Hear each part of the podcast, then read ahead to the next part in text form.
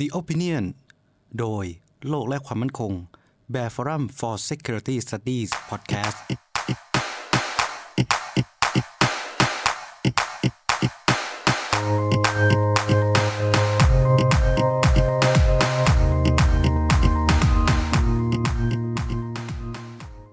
เมื่อวานเราได้ไปในคลับเฮาส์ของThaiArmedForce นะครับก็มีการพูดถึงเรื่องของกองทัพพม่ากับเหตุการณ์ในปัจจุบันรวมไปถึงมีการ พูดถึงการการวิเคราะห์แล้วก็การคาดการณ์ว่าอกองทัพจะเหตุการณ์ในพม่าจะเป็นอย่างไรต่อไป ซึ่งใน session เมื่อวานก็มีหลายท่านที่เข้ามาร่วมพูดคุยรวมถึงมีสุภาพสตรีท่านหนึ่งจากเป็นจากพม่าเป็นชาวพม่านะครับ มามาร่วมพูดคุยด้วยรวมถึงมีอาจารย์หลายๆท่านก็มาร่วมพูดคุยกัน ทีนี้ก็ยังคงมีหลายประเด็นที่เมื่อวานผมไม่ยังไม่ได้มีโอกาสพูดถึงนะครับ ในเรื่องของ กองทัพพม่าในเรื่องของบทบาททางการเมือง และการพัฒนาของกองทัพพม่าในปัจจุบัน ซึ่งก็คิดว่าเป็นประเด็นที่ถ้าเราได้ได้รับรู้รับทราบน่าจะช่วยในเรื่องของการเปิดมุมมองรวมไปถึงทำความเข้าใจกับบทบาทอะไรบางอย่าง หรือแนวคิดอะไรบางอย่างว่าทำไมเขาถึงคิดแล้วก็ตัดสินใจทำอะไรอย่างที่เราเห็นในในปัจจุบัน รวมไปถึงอาจจะหลายท่านอาจจะมีคำถามที่ที่ เข้ามาว่าอ้าวแล้วถ้าเปรียบเทียบนะมันมีความคล้ายละไม้คล้ายคลึงกับเหตุการณ์ในในไทยบ้างหรือเปล่านะครับ ก็เดี๋ยวมาเริ่มกันเลยอย่างแรกกองทัพพม่าเนี่ยนะปัจจุบันเราก็ได้ยินถ้าท่านติดตามในในพอดแคสต์หรือในช่อง YouTube ผมก็จะพูดเรียกมีชื่อเรียกภาษาพม่าว่าตัดมาดอนะครับตัดมาดอก็คือกองทัพพม่า ซึ่งกองทัพพม่าเนี่ยก่อตั้ง มาในปี 1948 หลังจากที่พม่าได้รับเอกราชจากอังกฤษ กองทัพพม่าเกิดจากการก็ต้องย้อนกลับไปว่าก่อนปี 1948 ก็มีการสู้รบเพื่ออเรียกร้องเอกราชของชาวพม่าจากเจ้าอาณานิคมนะครับ ซึ่งเป็นช่วงเดียวกันกับช่วงสงครามโลกครั้งที่ 2 ซึ่งกองทัพเรียกว่าในห่วง เวลาของการเรียกร้องเอกราชเนี่ยก็มีการจัดตั้งกองทัพขึ้นมาเพื่อต่อสู้นะครับ เป็นกลุ่มของชาวพม่าที่เรียกร้องเอกราชที่ตอนตอนนั้นใช้ชื่อว่า Burma Independence Army หรืออกองทัพเอกราชพม่า โดยได้รับความช่วยเหลือจากญี่ปุ่นนะครับ ซึ่งถ้าเราย้อนกลับไปดูในช่วงสงครามโลกที่สองก็จะเห็นว่าญี่ปุ่นเนี่ยก็เข้าไปสนับสนุนอาวุธสนับสนุนอะไรต่างๆ ให้กับกองกำลังกองทัพที่จะมาช่วยกัน ต่อต้านพวกเช่าอาณานิคมทั้งหลายในในหลายพื้นที่นะครับ ก็ต่อมาก็ไอBurma Independence Army หรือ BIA เนี่ยก็เปลี่ยนครับถูกแทนที่ด้วย Burma Defence Army ในปี 1942 ซึ่งตอนนั้นก็ได้กลุ่มทหารจาก BIA มาทั้งหมดประมาณสัก 3,000 คน ก่อนที่กองทัพเหล่านี้กองทัพนี้จะกลายเป็นเป็นกองทัพแห่งชาติเมียน พม่าหรือเบอร์มา National Army ในปี 1943 โดยโดยมีนายพลเนวินเนี่ยเป็นผู้บังคับบัญชานะครับใช่ครับนายพลเนวินที่ที่ภายหลังต่อมามาเป็นผู้ปกครองพม่าในห่วงระยะเวลาหนึ่ง พอหลังจากการได้รับเอกราชในปี 1948 ตัวตันบารอนเนี่ยก็ถูกรวบรวมขึ้นมาจากกองกำลังสองกองกำลังด้วยกัน คือกองกำลัง Patriotic Burmese Force หรือก็คือตัวตัวกองกำลังที่เป็นกำลังกลุ่มสู้รบในการเรียกร้องเอกราชจากอังกฤษเดิมนั่นแหละ ซึ่งส่วนใหญ่จะเป็นชาวชาติพันธุ์หลักก็คือชาวพม่านะครับ กับกำลังของ British Burma Army หรือกำลังทหารพม่าที่อยู่ในสังกัดของอังกฤษ ในห่วงก่อนการได้รับเอกราช ซึ่งโดยส่วนใหญ่จะเป็นชาวกะเหรี่ยง ซึ่งเขาบอกว่าในห่วงเวลาของการเริ่มต้น ของการจัดตั้งกองทัพเบียนมาในเวลานั้นก็มีความขัดแย้งอยู่พอสมควรระหว่างกลุ่มอดีตในทหารจาก 2 กองทัพก็คือจาก British Burma Army กับจาก Patriotic Burmese Force เนี่ยก็คือพวก British Burma Army ก็จะถูกขนานนามว่าเป็นกลุ่มผู้ที่เป็นทหารรบเพื่อคนต่างชาติเพื่อหากินอะไรประมาณนี้ แต่สำหรับกลุ่ม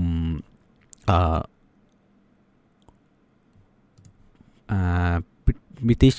Patriotic Burmese Force ก็จะจะได้รับการยอมรับว่าเป็นเป็น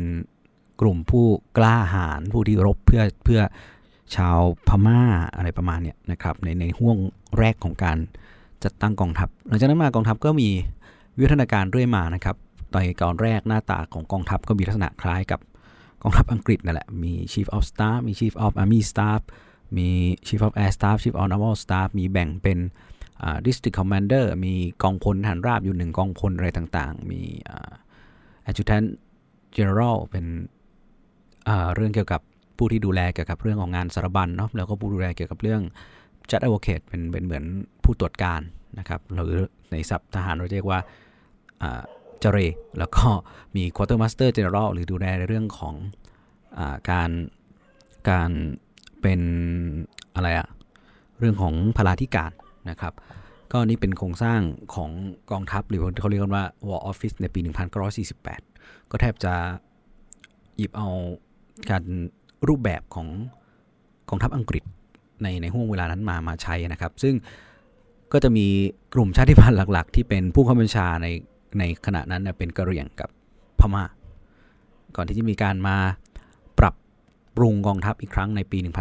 1956 นะครับ ก็มีการเปลี่ยนแปลงตำแหน่งต่างๆ จาก Chief of Staff ให้กลายเป็น Commander in Chief เลยแล้วก็ตัว Chief of Army Staff ก็กลายเป็น Vice Chief of Staff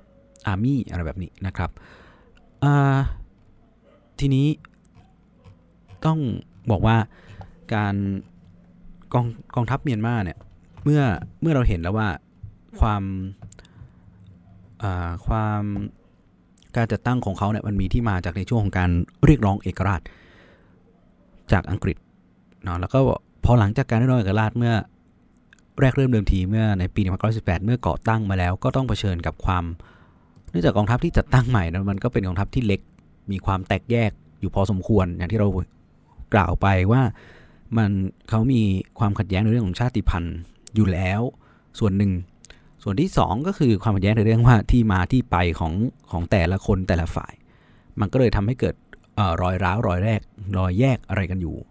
พอสมควรในในในกองทัพเริ่มแรกที่ถูกจัดตั้งขึ้นมาหลังปี 1948 แต่ด้วยเหตุนี่แหละว่า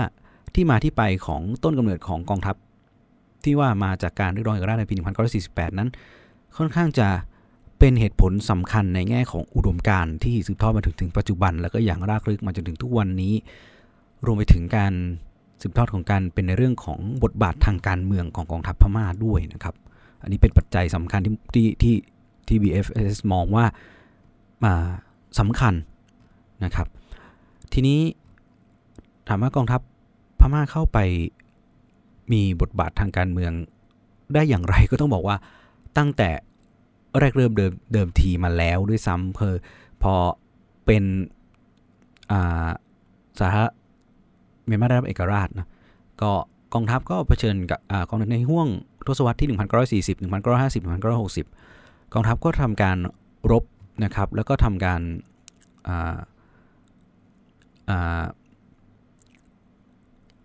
ทำการรบกับกลุ่ม กลุ่มที่ก่อความไม่สงบทั้งหลายก็เป็นกลุ่มชาติพันธุ์นี่แหละนะครับรวมกลุ่มชาติพันธุ์รวมไปถึงทำการรบกับกำลังภัยคุกคามจากภายนอกหลักที่ในช่วงตอนนั้นภัยคุกคามทั้งจากคอมมิวนิสต์จีนพรรคก๊กมินตั๋งนะครับพรรคก๊กมินตั๋งเนี่ยก็เข้ามารุกรานพม่าอยู่ด้วยนะครับ ก็ทำให้ในห่วงเวลาในช่วงทศวรรษที่1950ถึง1960 ก็เป็นช่วงเวลาของการที่กองทัพเนี่ยเข้าไปต่อสู้การปราบปรามความไม่สงบ แล้วไปถึงการประทะกับกำลังจากภายนอก ทีนี้มันมาเกิดเหตุการณ์กองทัพพม่าเข้ามามีบทบาททางการเมือง ที่เรียกได้ว่าเป็นการรัฐประหารในครั้งแรกเป็นการปฏิวัติในปี 1962 หลังจากที่ในปี 1957นะมีการเหตุวุ่นวายทางการเมืองนะครับ ก็ทำให้นายรัฐมนตรีพม่าในขณะนั้นนายอูนุเนี่ยก็ไปเชิญในพลเนวินเข้ามาจัดตั้ง รัฐบาลเฉพาะการหรือ caretaker government ขึ้นในก่อนที่จะรับเอาอำนาจมาในปี 1958 นะครับฉะนั้นตั้งแต่นั้นมาก็เริ่มมีรัฐบาลนั้นก็เป็นรัฐบาลที่ถูกจัดตั้งโดยทหารแหละแม้จะมีการเลือกตั้งทั่วไปในปี 1960 ก็ตามนะครับ แต่แล้วในปี 1962 ก็มีการ ปฏิวัติรัฐประหารเป็นครั้งแรกโดยในพลเนวินนะครับ แล้วก็จัดตั้งสหภาพการสภาปฏิวัติแห่งสหภาพขึ้นมาในปี 1962 นี่คือการเข้ามีบทบาททางการเมืองอย่างอย่างเต็มตัว โดยผ่านการปฏิวัติรัฐประหารเป็นครั้งแรกของกองทัพเมียนมาในปี 1962 ซึ่งในปี 1962 สิ่งที่ เมียนมาหวางก็คือการมุ่งแนวทางไปสู่การเป็นประเทศสังคมนิยมนะครับเเรียกว่าเป็น socialist way เบอร์มา socialist way ในตอนนั้นที่เป็นนโยบายที่ออกมา ก่อนที่จะ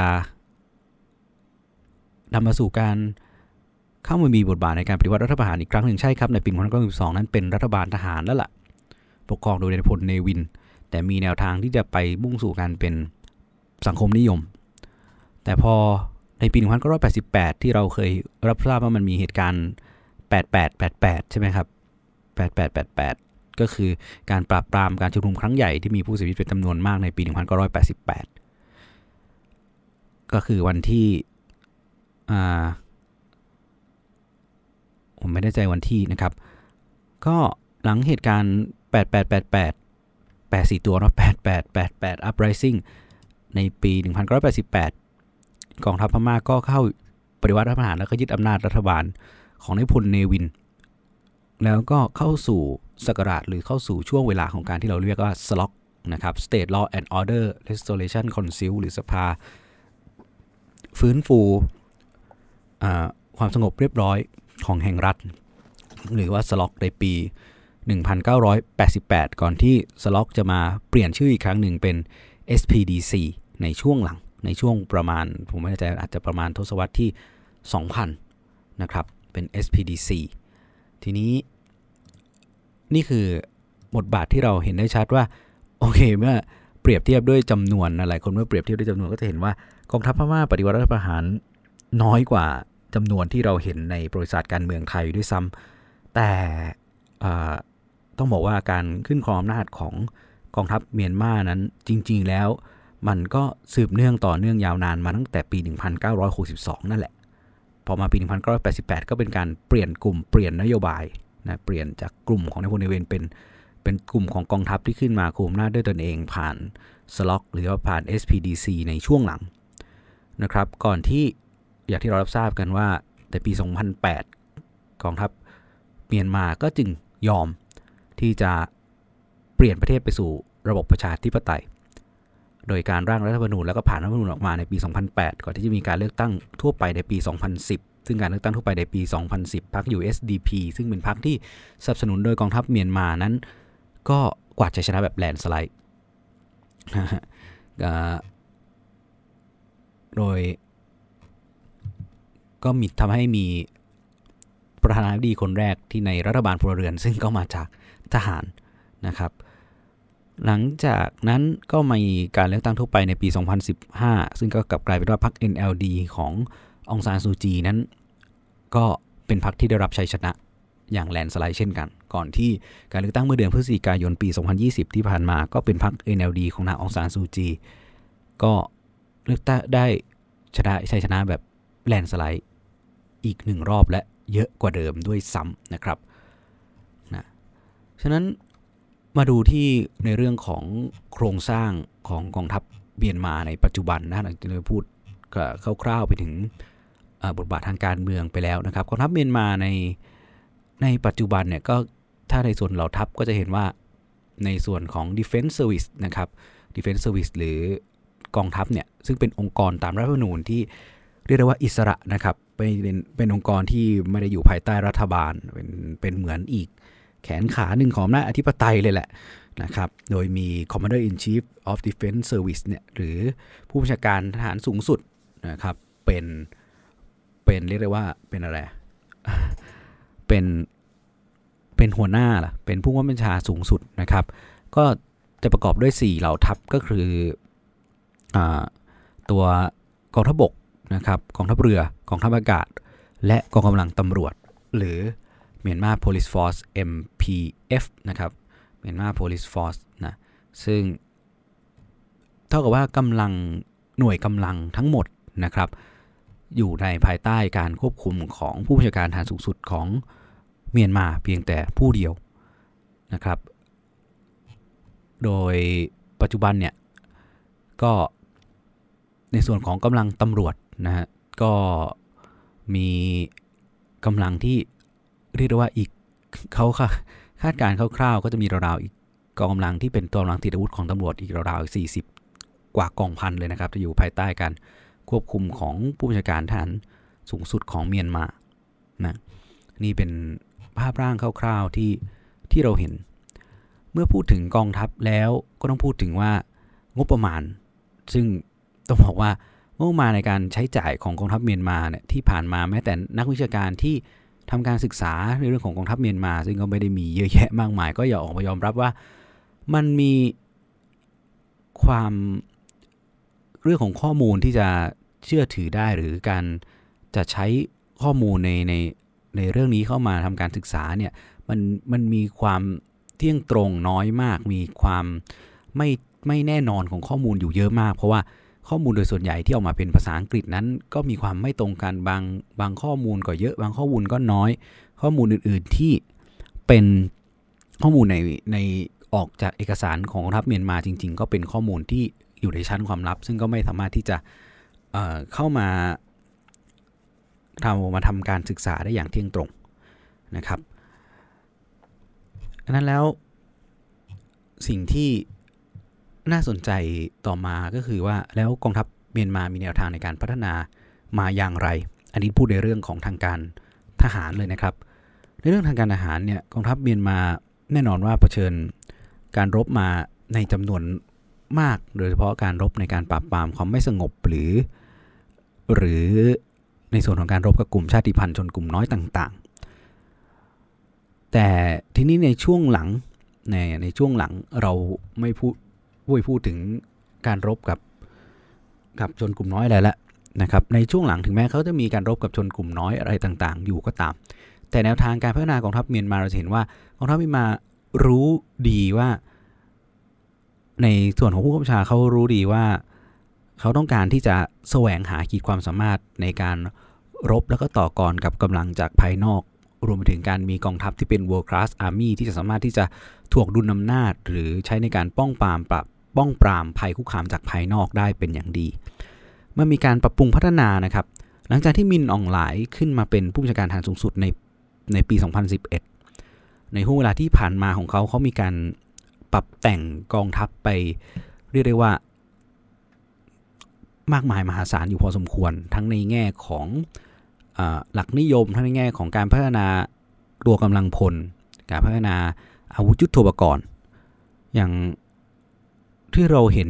ได้แรกๆเนี่ยอย่างแรกในเรื่องของจำนวนกำลังพล ในตอนแรกเราคาดการณ์กันว่าในช่วงปี 2000 นะครับกองทัพพม่าน่าจะมีกำลังอยู่จริง ๆ อยู่ประมาณเกือบเกือบห้าแสนคน หรือแต่ในในในในการคาดการณ์นะครับมีประมาณทักห้าแสนคน แต่ว่าเมื่อมีการติดตามสถานการณ์จริง ๆ จากข้อมูลที่ดูแล้วจะน่าเชื่อถือก็น่าจะอยู่ประมาณสัก 3 0 0แสนถึง 3 5 0 0 0 0 คนนะครับ ซึ่งต่อมาก็ได้มีการทริมหรือมีการลดจำนวนกำลังพลลงด้วยนะครับ แล้วก็มีการโอนย้ายถ่ายกำลังพลทหารบางส่วนไปสู่กองกำลังตำรวจ ซึ่งก็อยู่ภายใต้ผู้บัญชาการฐานสูงสุดของของเมียนมาอยู่แล้วนะครับ นั้นต่อมาก็มีการปรับปรุงพัฒนาเรื่องของการเรียนการสอนทั้งในโรงเรียนในร้อย แล้วก็ทั้งในโรงเรียนฝึกในทหารนะครับ โรงเรียนฝึกในทหาร มีทำอย่างไรที่จะปลูกฝังแนวความคิดใหม่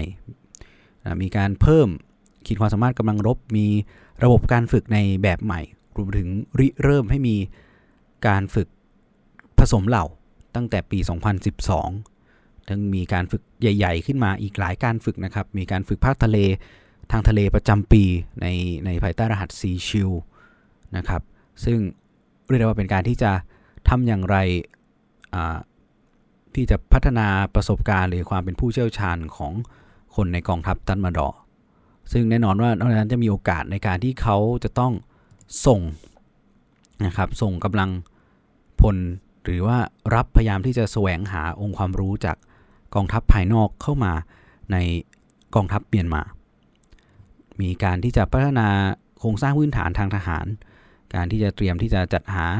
อาวุธยุทโธปกรณ์ใหม่ ๆ เข้ามาในกองทัพนะครับ มีการออกแบบเครื่องแบบใหม่อะไรแบบนี้นะครับ มีการให้ทุนการศึกษากับพยาบาลหรือกับ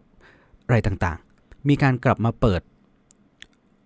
เป็นเหมือนเป็นมหาวิทยาลัยสำหรับทหาร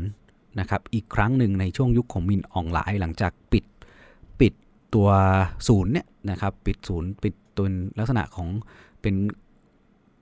เป็นมหาลัยทหารเนี่ยไปถึง 25 ปีนะครับวันที่กลับมาเปิดใหม่ครั้งในยุคของอมินออนไลน์นะครับ การพัฒนากองทัพเมียนมาในแง่ของกองกำลังพลเราก็ได้ทราบไปแล้ว การพัฒนาในแง่ของอาวุธยุทโธปกรณ์ กองทัพเมียนมาซื้ออาวุธยุทโธปกรณ์ใหม่ ๆ เข้ามาในช่วงหลังเยอะมากโดยเฉพาะอาวุธยุทโธปกรณ์ที่เป็น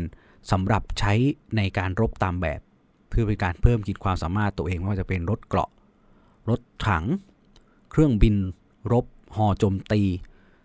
นะครับทั้งซื้อจากทั้งจีน ยูเครน รัสเซีย ไม่เพียงแต่การซื้อเองเท่านั้นนะครับ กองทัพมินมายังมีความพยายามที่จะพัฒนา อุตสาหกรรมป้องกันประเทศของตัวเองด้วยการดึงเอาดีลรถถังดีลรถเกราะเหล่านี้เข้ามาผลิตในประเทศมีอุปกรณ์เล็ก ๆ อีกหลายรายการที่เขาสามารถผลิตได้เองในปัจจุบัน นี่ยังมีแนวโน้มว่าเขาพยายามที่จะดึงเอาดีลของเครื่องบินรบจากจีน รถถังรถเกาะจากยูเครนอะไรต่างๆ เข้ามาประกอบในประเทศในในช่วงที่ผ่านมาณทุกวันนี้ข้อมูลจากเมื่อปี 2016-2017 นะครับ คาดการณ์กันว่านะณปี 2016-2017 เนี่ยกองทัพเมียนมามีโรงงาน แล้วก็เป็นที่ปฏิบัติงานหลักในการที่จะพัฒนาอุตสาหกรรมป้องกันประเทศ รวมไปถึงอู่ต่อเรือ และสถาบันวิจัยเนี่ยที่โอเปเรตโดยกองทัพเนี่ยอยู่ประมาณ 25 ที่ ซึ่งทั้ง 25 ที่นี้ก็ทำการผลิตแล้วก็วิจัยในหลากหลายมากทั้งอาวุธ กระสุน ยุโทโธปกรณ์ ตอนนี้เรือหลาย ๆลำก็สามารถที่จะต่อได้ที่อู่ต่อเรือในย่างกุ้งนะครับ กองทัพทัพบดอสามารถที่จะสร้างนะครับแล้วก็ผลิตลูกจรวด 122มิลิเมตรให้กับจรวดลายลำกล้องที่เขาซื้อมาจากจีนหรือผลิตเองได้แล้ว ซึ่งข้อมูลบอกว่าเป็นชนิดแบบ T81 ของจีนนะครับมีการซื้อเครื่องบิน K8 จากจีนในปี 2009 ก็ตามข้อมูลก็มีการดึงให้นำมาประกอบที่โรงงานผลิตและซ่อมบำรุงของกองทัพอากาศเมียนมา นี่เป็นความพยายามในการที่จะพึ่งพาตนเองของกองทัพเมียนมา ในการสร้างอุตสาหกรรมป้องกันประเทศ และเขาไม่ได้จะดึงไม่ได้จะเข้าไปหวังพึ่งพิงจากใคร คนใดคนหนึ่งชาติใดชาติหนึ่งแต่พยายามดึง หลาย ๆ ที่เข้ามาเพื่อให้กองทัพของเขานั้นสามารถที่จะอยู่ได้ด้วยตนเอง รวมไปถึงมีอาวุธยุทโธปกรณ์ที่สามารถจะผลิตได้ด้วยตัวเอง เพราะอะไรต้องไม่ลืมว่าที่ผ่านมาเมียนมาอยู่ภายใต้การคว่ำบาตรโดยเฉพาะในเรื่องของอาร์มเอมบาโกการห้ามซื้อขายอาวุธเนี่ยจากชาติต่าง ๆทำให้เขาต้องไปหาอาวุธจากจีนจากเกาหลีเหนือมาใช้งานดังนั้นกองทัพเมียนมา อยู่ภายใต้การคว่ำบาตรมาเป็นระยะเวลานานและรู้ว่าทางออกในการที่จะอยู่รอดด้วยกำลังอยู่ทางออกที่จะอยู่รอดของกำลังรบการเสริมสร้างกำลังรบภายใต้การคว่ำบาตรด้านอาวุธนั้นจะต้องทำอย่างไร นี่ก็อาจจะเป็นประสบการณ์จากการที่ผ่านอะไรพวกนี้มาก็ทำให้เมียนมาแต่กองทัพเมียนมาสนใจที่จะดำเนินเดินดำเนินการแบบนี้นะครับ โดยเพราะที่ผ่านมากองทัพเมียนมาก็มีข้อตกลงทางความมั่นคงกับอีก หลาย ๆ ประเทศแน่นอนจีน รัสเซีย ยูเครน เบลารุสนะครับ ซึ่งรวมไปถึงการมีความสัมพันธ์ที่จะมีการถ่ายทอดเทคโนโลยีระหว่างกันนะนอกจากนั้นมีหนองหลายก็ยังเคยไปเยือนกับหลาย ๆ ประเทศนะครับที่ที่เขาสนใจที่จะมีความสัมพันธ์ทางการทหาร รวมไปถึงประเทศที่มีอุตสาหกรรม ป้องกันประเทศที่เข้มแข็งไม่ว่าจะเป็นอิสราเอล สิงคโปร์นะครับเอานั้นใน นอกจากความสัมพันธ์จากจีนแล้วในปัจจุบันก็มีความสัมพันธ์ทางความมั่นคงหรือทางการอาหารกับอินเดียด้วย เพราะว่าเขาเป็นชาติที่มีมีเขตพรมแดนติดกันนะครับนะเมื่อเราเห็นความพยายามในในส่วนของการพัฒนากองทัพซึ่ง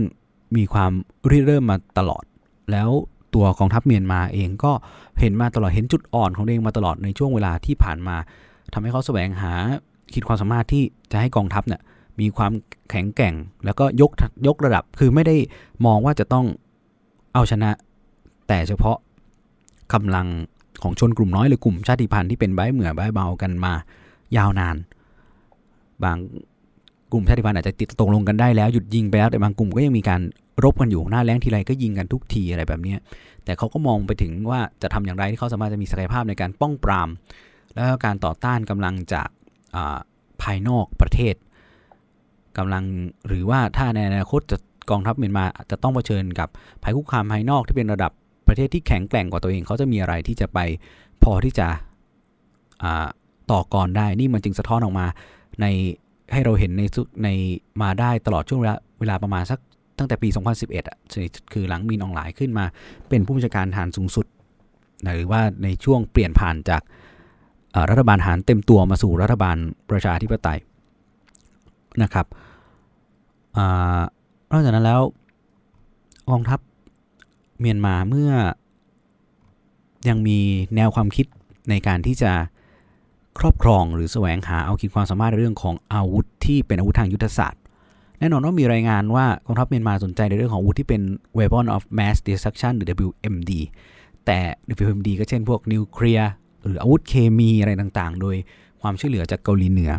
แต่ที่ผ่านมาเนี่ยนอกจากในเรื่องของการซื้อจรวดสกัดหรืออะไรต่างๆ จากเกาหลีเหนือแล้วเนี่ยก็ไม่ไม่ได้มี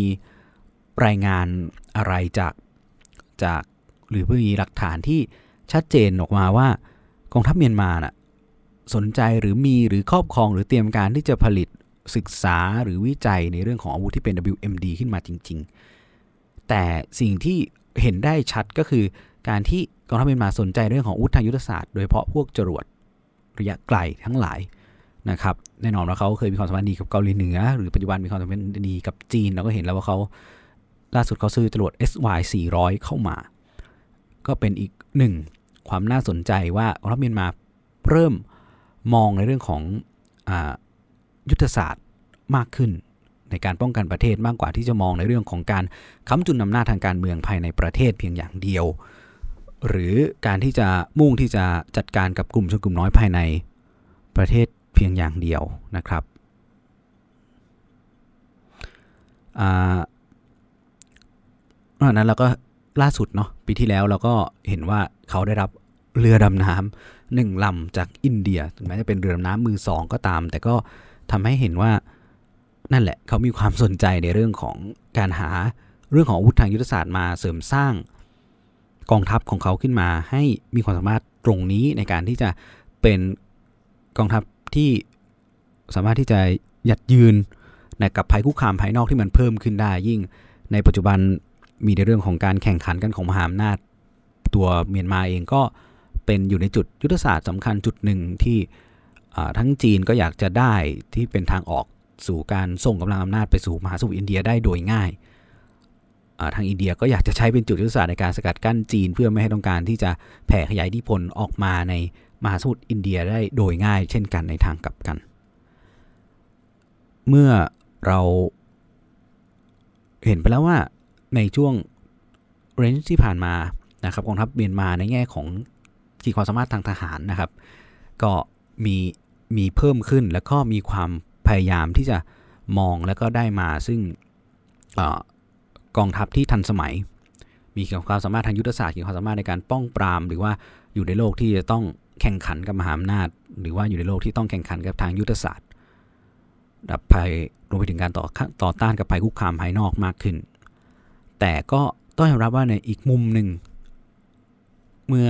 เวลาผ่านมากองทัพพยายามที่พัฒนาหลักนิยมต่างๆ แต่ด้วยเหตุการณ์ภายในประเทศรวมในเรื่องของการเมืองก็ยังปรากฏว่ากองทัพยังคงมีข้อคอรหาในเรื่องของการละเมิดสิทธิมนุษยชน โดยเฉพาะการปฏิบัติการในกลุ่มกับกลุ่มชาติพันธุ์ว่าจะเป็นในคาชินในฉานในรัฐกะเหรี่ยงในรัฐชินนะครับโดยเฉพาะในรัฐชินกับรัฐคาชิน การปราบปรามชาวโรฮิงญานะครับ การรบกับกลุ่มอารากันอาร์มี่อะไรแบบเนี้ยซึ่งก็ทำให้เกิดเป็น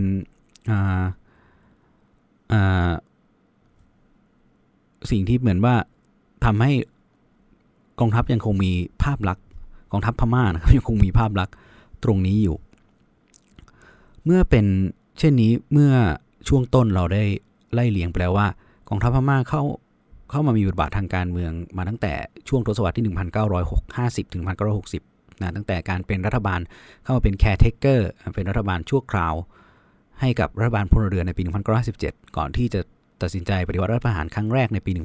1962 แล้วก็พยายามจะเปลี่ยนแนวทางประเทศไปสู่การเป็นสังคมนิยม ก่อนที่จะเกิดความมุ่งมั่นทางการเมืองอีกครั้งการประชุมประท้วงใหญ่แล้วก็ปฏิวัติรัฐประหารอีกครั้งในปี 1988 แล้วก็ยาวมาจนถึงการ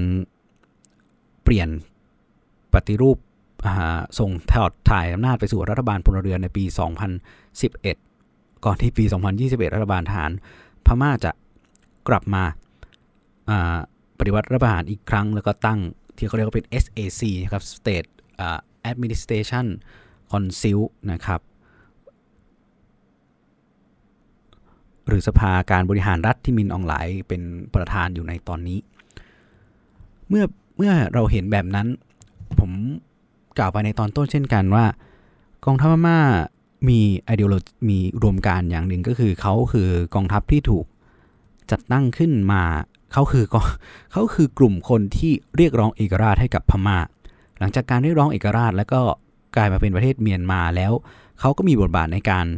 สู้รบรวบรวมประเทศที่แตกออกเป็นกลุ่มเล็กกลุ่มน้อย กลุ่มชาติพันธุ์ทั้งหลาย จนสามารถที่จะก่อนที่จะยึดครองหรือว่าเข้าควบคุมอำนาจได้อย่างเบ็ดเสร็จในกลุ่มพื้นที่ตอนกลางของประเทศ และก็ตอนเหนือในหลาย ๆ พื้นที่จนกลายมาเป็นประเทศเมียนมาอย่างที่เราเห็นได้ในปัจจุบัน เพราะฉะนั้นแล้วเขาไม่ได้เขาไม่ได้ย้อนปลูกฝังประวัติศาสตร์ไปไกลแม้เราจะเห็นว่าเวลาสวนสนามจะมีอนุสาวรีย์ ภูเรงนองอนุสวรีพระเจ้ารองพญาใหญ่โต แต่ว่าด้วยเหตุจริง ๆ แล้วสิ่งที่อยู่ในถ้าพูดในแง่ ideology นะครับเรายังไม่ได้พูดในแง่เรื่องของผลประโยชน์ interest หรืออะไรอื่น ๆ ทางเศรษฐกิจหรืออะไรเนี่ยพูดในแง่ของ ideology เพราะนั้นถามว่าทำไมกองทัพเมียนมาถึงมองว่าตัวเองเป็นผู้ปกป้องรัฐ เป็นผู้ปกป้องเมียนมา เขามีส่วนที่จะต้องปกป้องในทุกๆ ความเป็นไปของเมียนมา ก็เพราะว่านี่แหละ เหตุผล ในอุดมการณ์ว่าเขาคือเขาคิดว่าเขาคือผู้ที่ต่อสู้เรียกร้องเอกราช แล้วก็ขจัดปัดเป่าปัญหารวมไปถึงเป็นผู้รวบรวมประเทศและทำให้เมียนมากลายเป็นเมียนมาอย่างที่เห็นกันอยู่ทุกวันนี้นะครับ เมื่อเป็นแบบนี้นี่คือเป็น ideology แรก เป็นเป็นสิ่งแรกที่ผมมองว่าเป็นอยู่ในแนวคิดว่าทำไมถึงคิดแบบนั้น แล้วก็ถึง มีแนวคิดว่าจะต้องเข้ามามีบทบาททางการเมืองจนถึงทุกวันนี้ และเมื่อการเข้ามีบทบาททางการเมืองในห่วงเวลาตั้งแต่ทศวรรษที่1950 1960 ยาวนานไปถึงวันนี้เป็น 40-50 ปี สิ่งที่ตามมาก็คือการหยั่งรากลึกของโครงสร้างที่เขาสามารถที่เขามีมีบทบาทแทรกตัวไปได้ในทุกอนู เพราะแล้วตัวกองทัพเมียนมาจึงเป็นองค์กรทางการเมืองชนิดหนึ่ง ไปแล้ว โดยตัวของเขาเองอยู่แล้ว ในแง่สถาบันนะครับ ในแง่ความเป็นสถาบันนะในความเป็น institution เขาเขาเป็นสถาบันทางทางการเมืองไปแล้วเช่นเช่นเดียวถ้าเปรียบเทียบกับกองทัพจีนนะเปรียบเทียบกับกองทัพปลดปล่อยประชาชนจีน อันนั้นคือพักเกลียดกองทัพประชาปลดปล่อยประชาชนจีนขึ้นมา เพื่อให้เป็นองค์กรทางการเมืองของพรรคคอมมิวนิสต์ในการที่จะใช้ในการปกใช้ในการป้องกันประเทศใช่ไหมแต่ของแนวคิดเนี่ย เขาแทรกตัวเข้าไปในของพม่าเขาแทรกตัวเข้าไปในทุกๆ บทบาททุกทุกๆองค์กรที่เป็นส่วนในการเป็นส่วนในการบริหารประเทศทำให้ถูกวางโครงสร้างเอาไว้ในทุกๆอย่างทุกๆที่ เพราะว่าการปกครองมาอย่างยาวนาน ในเรื่องที่2ในเรื่องของผลประโยชน์ทางเศรษฐกิจ อย่างที่ท่านน่าจะทราบก็คือกองทัพเมียนมามีบริษัท ที่กองทัพเป็นผู้ดำเนินการอยู่ 2 บริษัทผมจำชื่อไม่ได้ละ Myanmar Economic Holding กับอะไรอีกบริษัทหนึ่ง ซึ่งเป็นบริษัทที่ทำธุรกิจในเป็นธุรกิจสัมปทานเป็นส่วนใหญ่ครับพวกพลังงานน้ำมงน้ำมันเหมืองอะไรพวกนี้ ซึ่งก็เป็นธุรกิจที่เป็นท่อน้ำเลี้ยงให้กับกองทัพพูดง่ายก็คืองบประมาณทางการทหารและการป้องกันประเทศส่วนหนึ่งมาจากรัฐบาล ซึ่งเราก็ไม่รู้ว่าเท่าไหร่ ติดต่อให้รัฐบาลตัดงบไปหมดเลยทุกอย่างกองทัพเมียนมาก็สามารถที่อยู่ได้ด้วยผลประโยชน์จากบริษัทที่กองทัพเป็นผู้ดูแลอยู่แล้ว จนถึงปัจจุบัน นี่ก็อาจจะเป็นสาเหตุหนึ่งก็ได้ที่นำมาสู่ว่าทำไมกองทัพยังต้องครองอำนาจทางการเมืองต่อไปก็เพื่อที่จะซิกเคลผลประโยชน์ทางเศรษฐกิจของตัวเองของบรรดาผู้นำหรือของกลุ่มผลประโยชน์ต่างๆ ที่อยู่ในกองทัพนะครับ ซึ่ง อันนี้มันลงไปถึงทหารระดับล่างๆด้วยนะครับ ไม่ไม่ได้เฉพาะไม่ได้เฉพาะทหารระดับบนๆอย่างเดียว เพราะว่าเขามีการแบ่งสรรปันส่วนผลประโยชน์ในส่วนตรงนี้เพื่อการยังย่างลากลึกของกลุ่มอำนาจทางการเมืองโดยทหารแจ้งสื่อมาเป็นระยะเวลานานแบบนั้น การส่งต่อแนวความคิดและการส่งต่อผลประโยชน์ การส่งต่อ แนวทางต่างๆ จากกลุ่มทหารกลุ่มหนึ่งไปสู่กลุ่มต่อๆไป เพื่อจะรักษาผลประโยชน์ขององค์กร ซึ่งมันกลายเป็นสถาบันทางการเมืองไปแล้วเนี่ยมันจึงมีอยู่โดยตลอด ไม่ว่าจะเปลี่ยนกลุ่มผู้นำทหารจากใครไปใครจากต้านช่วยมามินอองไลน์หรือจากขินยุ้นไปใครก็ตาม แต่เราจะเห็นว่าเมื่อคนหนึ่งตกไปคนหนึ่งขึ้นมาใหม่ การที่จะคีปทำอย่างไรให้กองทัพยังคงอยู่ มีบทบาทในทางการเมืองในฐานะสถาบันทางการเมืองต่อไปนะ่ะทำอย่างไรแบบแบบไหนที่จะต้องรักษาเอาไว้ ซึ่งสุดท้ายเมื่อเขามองว่าโลกเปลี่ยนไปเขาและเขาเองก็มีโครงสร้างที่แข็งแกร่งพอประมาณหนึ่งทั้งในแง่ของเศรษฐกิจ แล้วก็ในแง่ขององค์กรทางการเมือง กองทัพพม่าก็เลยตัดใจที่จะโอนถ่ายอำนาจเปลี่ยนประเทศไปสู่ ให้มีรูปหน้าตาเป็นประเทศประชาธิปไตยในปี 2008 เพราะนั้นแล้วเราก็จะเห็นว่าการตัดสินใจให้ประเทศไปสู่ประชาธิปไตยในปี 2008 มันเป็นการตัดสินใจของกองทัพเมียนมา กองทัพเมียนมาก็จึงใส่จึงหยิบเอาอำนาจทางการเมืองของตัวเองที่รู้อยู่แล้วว่าจะต้องทำอะไรใส่ลงไปในรัฐธรรมนูญในปี 2008 มันไม่ใช่เฉพาะว่ามันในรัฐธรรมนูญปี 2008เนี่ยไม่ใช่เฉพาะว่าในในสภานะครับทั้งในสภา สสสภาผู้แทนราษฎรเนี่ยก็คือมีที่นั่งที่เป็นแต่งตั้งโดยทหารอยู่1ใน 4 หรือ 25%ในสภาชาติพันธุ์ก็เช่นเดียวกัน รวมไปถึงในสภาแต่ละรัฐในเขตปกครองต่างๆ ด้วยนะครับ ก็จะมีที่นั่งของทหารอยู่ 25%หลังการขึ้นมาของรัฐบาลพลเรือนในปี 2011 พม่าในปกครองด้วยเเจ็ด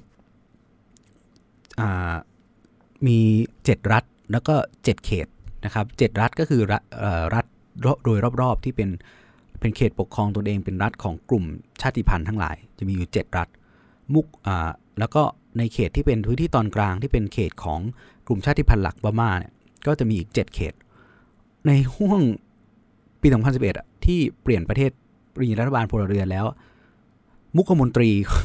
แค่จะทุกคนเป็นมาจากทหารนะครับ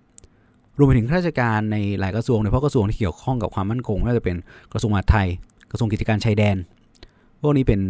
ทหารเก่าทั้งนั้นเกือบทั้งนั้น เพราะแล้วอำนาจทางของเขามาถึงถูกแทรกซึมไปอยู่ทุกที่ทุกที่ทุกที่เลยนะและมีการส่งต่อให้สามารถที่จะรักษาผลประโยชน์ทางการเมืองของตัวเองไว้ได้นะจนถึงปัจจุบัน มันจะเกิดคำถามหนึ่งเหมือนกันผมได้ฟังมาจากรายการพอดแคสต์หนึ่งที่มีการพูดคุยกันถึงเรื่องนี้นะครับรายการเรียก เข้าใจว่ารายการเรียกทีนที่ของช่อง TPD ในรายการเรียกทีนเนี่ยมีการพูดว่ากองทัพเมียนมาสามารถปฏิวัติในวันที่ 1 กุมภาพันธ์ที่ผ่านมาที่เราเห็นได้อย่างเบ็ดเสร็จเด็ดขาดโอเคก็หลังจากนั้นเราเห็นเราเห็นการออกมาชุมนุมประท้วงจนถึงทุกวันนี้ก็จริง แต่ว่าคำว่าเบ็ดเสร็จเด็ดขาดก็คือในแง่ของการจัดการอำนาจ การจัดการองค์คาพยพต่าง ๆ มันพอมันเปลี่ยนปุ๊บมันเสร็จสิ้นเรียบร้อยเลย พอทุกคนโดนจับ ข้าราชการที่เขาเตรียมไว้แทนที่แทนที่แทนที่ในตำแหน่งที่ไม่ใช่คนของเขาก็ถูกแทนที่แทนที่แทนที่ด้วยคนของเขาได้ทั้งหมดเดี๋ยวนั้นในทันที เมื่อเปรียบเทียบกับภาพการรัฐประหารในประเทศไทยเราจะเห็นว่าเมื่อเกิดการรัฐประหารปุ๊บโอเค ในระดับบนมีการ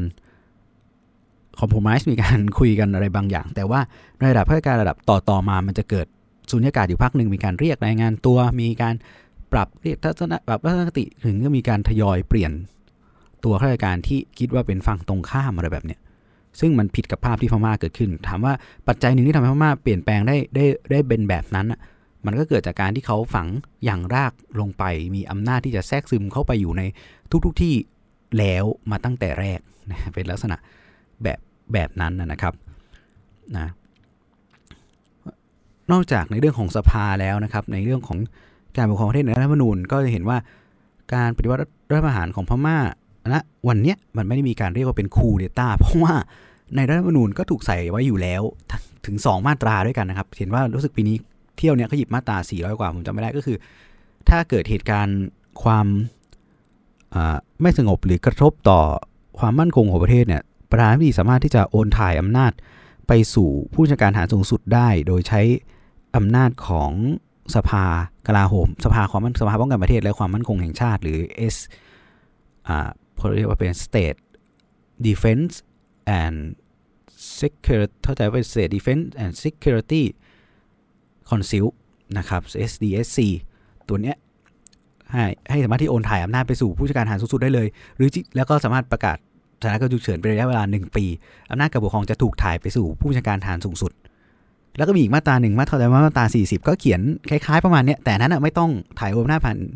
ผ่านสภาความมั่นคงแห่งชาติเลย ก็คือก็คือ ถ่ายโอนหน้าถ้าเกิดเหตุการณ์ความไม่สงบที่คิดว่าจะกระทบต่ออำนาจอธิปไตยความมั่นคงของประเทศก็คือโอนถ่ายอำนาจไปสู่มือของผู้จัดการฐานสูงสุดได้อย่างถูกต้องเลยจากประธานาธิบดีไปสู่ผู้จัดการฐานสูงสุดเลยเป็นแบบนั้นเลยถูกเขียนไว้ในรัฐธรรมนูญอยู่แล้วนะครับ นี่จึงเห็นเป็นเป็นบทบาททางการเมืองว่าสุดท้ายก็ก็หยิบอำนาจทางการเมืองของเขาเองอะมาใส่ไว้ในรัฐธรรมนูญแล้วก็นำมาใช้ด้วยผลที่มันอย่างลากลึกมานาน ยังไม่นับในเรื่องของ อุดมการที่เราบอกว่าเขาสืบทอดอุดมการที่ว่า เขาเป็นผู้ที่เรียกร้องเอกราชเป็นกำลังที่ต่อสู้เพื่อเรียกร้องเอกราชและทำให้เกิดความเป็นปึกแผ่นและกลายมาเป็นเมียนมาอย่างที่เป็นในปัจจุบันนะครับ นี่ก็คือแนวความคิดของเขาทั้งหมดนะเมื่อเป็นเป็นแบบที่เราว่าไว้ทั้งหมดในช่วงเนี้ยช่วงท้ายๆแล้วผ่าน40 นาทีแล้วนะครับ ผมก็จะ เมื่อเปรียบเทียบภาพถามว่าเป็นลักษณะในการทหารปฏิวัติเหมือนกันกับประเทศไทยในมุมมองของผมแล้วมันมีความเหมือนหรือความแตกต่างกันอย่างไร ภาพความเหมือนหรือความแตกต่างในในแง่ของความเป็นสถาบัน ความเป็นองค์กรในการใช้อำนาจตรงนี้ผมมองว่ามันมีความต่างกันอยู่พอสมควร อย่างที่ผมพยายามจะสื่อไปเห็นว่าการปฏิวัติทหารในพม่ามันเกิดน้อยครั้งกว่าก็จริง แต่เป็นระยะเวลานาน และในห่วงเวลาในแต่ละเวลามันมีการส่งต่อแนวความคิด ส่งต่อฐานอำนาจ การแทรกการกระจายฐานอำนาจของเขาออกไปในแต่ละองค์กรต่างๆทำให้การไม่ว่าจะเปลี่ยนผู้นำทางทหารไปอย่างไร เป็นใคร แต่ผู้รับที่ขึ้นมารวมถึงองค์คาพยพภายใต้ของกองทัพก็พยายามที่จะรักษา พยายามที่จะรักษาฐานอำนาจและทำให้กองทัพกลายเป็นองค์กรทางการเมือง แต่ในไทยมันมันไม่ได้เป็นเช่นนั้น มื่อเรามองภาพ ทั้งหมดเราเห็นว่าเมื่อใช้คำว่าทหารในบริบทของการเมืองไทยทหารในปี 2475 มันก็เป็นกลุ่มหนึ่ง ทหารในปี 2490 ก็เป็นกลุ่มหนึ่ง ทหารในปี 2495 ก็เป็นอีกกลุ่มหนึ่ง ทหารที่ปฏิวัติในปี 2500 ก็เป็นอีกกลุ่มหนึ่ง ทหารในปี 2516 ก็เป็นอีกกลุ่มหนึ่ง ทหารในช่วงเหตุการณ์ยังเติร์กก็เป็นอีกกลุ่มหนึ่ง มาทหารใน ช่วง 2533 2534 35 ก็เป็นอีกกลุ่มหนึ่ง โอเค จะมีความเชื่อมโยงในแง่ของสถาบันการศึกษา ความเชื่อมโยงในแง่ของ fraternization ความเป็นปึกแผ่นในแง่ขององค์กรอยู่บ้าง แต่มันมีความแตกต่างและความเป็นคนละกลุ่ม มีจุดมุ่งหมาย มีผลประโยชน์ มีแนวความคิดที่แต่ละกลุ่มแต่ละช่วงเวลาไม่เหมือนกันการในปี 2549 ก็เป็นอีกกลุ่มหนึ่ง 2557 ที่ผ่านมาก็เป็นอีกกลุ่มหนึ่งเช่นกัน มันไม่ได้มีการส่งต่อแนวความคิดส่งต่อฐานอำนาจกันมาต่อเนื่องยาวนานแบบนั้น และเมื่อเกิดการถ้าไม่นับในช่วงปี 2500 ในช่วงการปกครองประเทศของกลุ่มจอมพลสฤษดิ์จอมพลถนอมจอมพลประพาสเนี่ยกองทัพไม่ได้ถูกใช้หรือตั้งขึ้นมา ถูกใช้หรือถูกผลักดันขึ้นมาเป็นองค์กรทางการเมือง และแทรกซึมเอาตัวเองไปมีอำนาจทางการเมือง ไปยัง องค์คาพยพอื่น แต่เป็นการกองทัพจะถูกใช้เป็นเครื่องมือ เป็นแขนเป็นขาของตัวคณะรัฐประหารในหรือรัฐบาลในช่วงเวลานั้นๆ ต่อไปแต่ไม่ได้ถูกให้ยกขึ้นมาเป็นองค์กรทางการเมือง หรือนำขึ้นมาเป็นบทบาทนำทางการเมืองแบบนั้นทำให้ไม่สามารถที่จะอย่างรากหรือฝังตัวเองเข้าไปในองค์คาพยพที่มี อำนาจทางการเมืองอยู่ หรือในองค์กรอื่นได้อย่างแนบเนียนเหมือนที่กองทัพเมียนมาทำแล้วก็เป็นอยู่ทุกวันนี้นะครับ นี่ก็เป็นเป็นเป็นเหมือนข้อตัวโต้แย้งของของผมในการต่อต่อต่อในเรื่องการเปรียบเทียบเนาะระหว่างไทยกับพม่าในในเรื่องของบทบาทของกองทัพกับกับการเมืองนะครับนะเมื่อเมื่อโดยสรุปทั้งหมดนะวันนี้เราก็มา อาจจะเป็นภาพคร่าวๆนะครับ ก็โดยเนื้อหาหลักใหญ่ใจความเราก็ใช้งานของแอนดรูเซตซึ่งแอนดรูเซตเนี่ยเป็นนักวิชาการที่ศึกษาเรื่องกองทัพพม่ามามายาวนานนะ มีหนังสือที่เกี่ยวข้องเรื่องของการใช้อำนาจเรื่องของกองทัพพม่า การปรับปรุงเปลี่ยนแปลงของกองทัพพม่ามายาวนาน ก็ใครสนใจก็สามารถไปดูงานของแอนดรูเซตได้นะครับ ซึ่งเขาก็โดยเพราะงานหลังเนี่ยในเรื่องของการปรับปรุงเปลี่ยนแปลงภาพลักษณ์ปรับปรุงเปลี่ยนแปลงภาพใหม่ ๆ ของกองทัพเนี่ยก็ ถูกเขียนขึ้นในงานหลังสุดที่พอจะหาได้ตอนนี้ก็เขียนขึ้นในปี 2016-2017 ก็มีหลังการเลือกตั้งที่ซูจีองซาซูจีชนะครั้งแรกนะครับ แล้วก็ยังยังมีหนังสือที่เขาเขียนในเรื่องการปรับปรุงกองทัพในช่วงปี 1988 เป็นต้นมานะครับนะก็เป็นงานที่ทุกท่านสามารถที่จะไปลองสืบค้นศึกษาดูได้มีให้ดูในอินเทอร์เน็ตเป็นงานฉบับเต็มด้วยนะครับเพิ่มเติมอีกนิดนึงนะครับ กรทพม่ายังเขียนในรัฐธรรมนูญ แล้วก็ฝังตัวเองเข้าไปในสภาการป้องกันประเทศสภาการป้องกันประเทศและความมั่นคงแห่งชาติเนี่ยในสภานั้นมีที่นั่งอยู่ทั้งหมด 11 ที่นั่ง 5 ใน 11 ที่นั่งเป็นคนของกองทัพนะครับ เพราะว่ามีกระทรวงที่กองทัพดูแล แล้วก็เป็นกระทรวงที่ถูกกำหนดเป็นโคต้าเลยว่าคนที่จะมานั่งเป็นรัฐมนตรีกระทรวงนี้ต้องมาจากกองทัพก็คือกระทรวงมหาดไทย กระทรวงกิจการชายแดนอ่าและอีกกระทรวงหนึ่งเข้าใจว่าเป็น นั่นนะครับปึ๊บอ่ากระทรวงกลาโหมกระทรวงกลาโหมนะครับ แล้วก็ที่นั่งที่เหลือ 3 กระทรวงนะไหมที่นั่งที่เหลือก็จะเป็นผู้จัดการฐานสูงสุด และก็ผู้ช่วยผู้จัดการฐานสูงสุด หรือรองผู้จัดการฐานสูงสุดนะครับ ก็จะรวมเป็น 5 ที่จาก 11 ที่นะครับแล้วก็มันก็เลย เราก็จะเห็นนอกการ กระจายฐานอำนาจของเขาออกไปในในทุกส่วนในทุกอนูมันเขาทำมาแบบนั้นนะครับโอเค ก็น่าจะประมาณนี้มีใครมีข้อคำถามอะไรไหมครับ ในคอมเมนต์กันเข้ามาได้เนาะหรือว่าฝากกันไว้ตรงนี้ก็จะได้ตอบกันตรงนี้นะครับสำหรับการไลฟ์ในวันนี้ก็จะนำไปอัดแล้วก็ลงเป็นพอดแคสต์ในในในวัน พรุ่งนี้นะครับในในช่องของเรา BFSS Podcast ด้วยนะครับในรายการ The Opinion ก็ก็ถ้าตอนนี้ก็เวลาประมาณ4ี่ทุ่มนะครับ ก็ประมาณสัก 50 นาทีแล้วก็ก็ถ้าไม่มีคำถามอะไรใดๆแล้วก็ ก็ขอบคุณทุกคนที่ติดตามรับฟังทั้งในช่องทาง Clubhouse แล้วก็ช่องทางไลฟ์ใน Facebook ด้วยนะครับ ก็อาจจะปุบปรับไม่ได้มาโปรโมทอะไรกันก่อน ก็ทีนี้ครับไม่ค่อยไม่ค่อยว่าง ไม่ค่อยกะวางแผนเวลาได้ถ้า ว่างเมื่อไหร่มีเรื่องอะไรอยู่ในหัวก็อาจจะหยิบมาตรงนี้เลยพอดีเรื่องเนี้ยผมเตรียมข้อมูลไว้ เพื่อที่จะพูดคุยในประเด็นเมื่อวานกับทางแอคเคาท์ของ TAF ที่จัดใน Clubhouse ก็เลยยังพอมีบางประเด็นที่ยังไม่ได้ได้เรียงคิดว่าน่าสนใจก็นำมาพูดคุยกันต่อในในวันนี้มาเล่าให้ฟังในวันนี้นะครับ ก็ขอบคุณทุกคนอีกครั้งหนึ่งนะครับ ไว้เจอกันในทั้งในบทความหรือในไลฟ์ในคราวหน้าแล้วกันนะครับ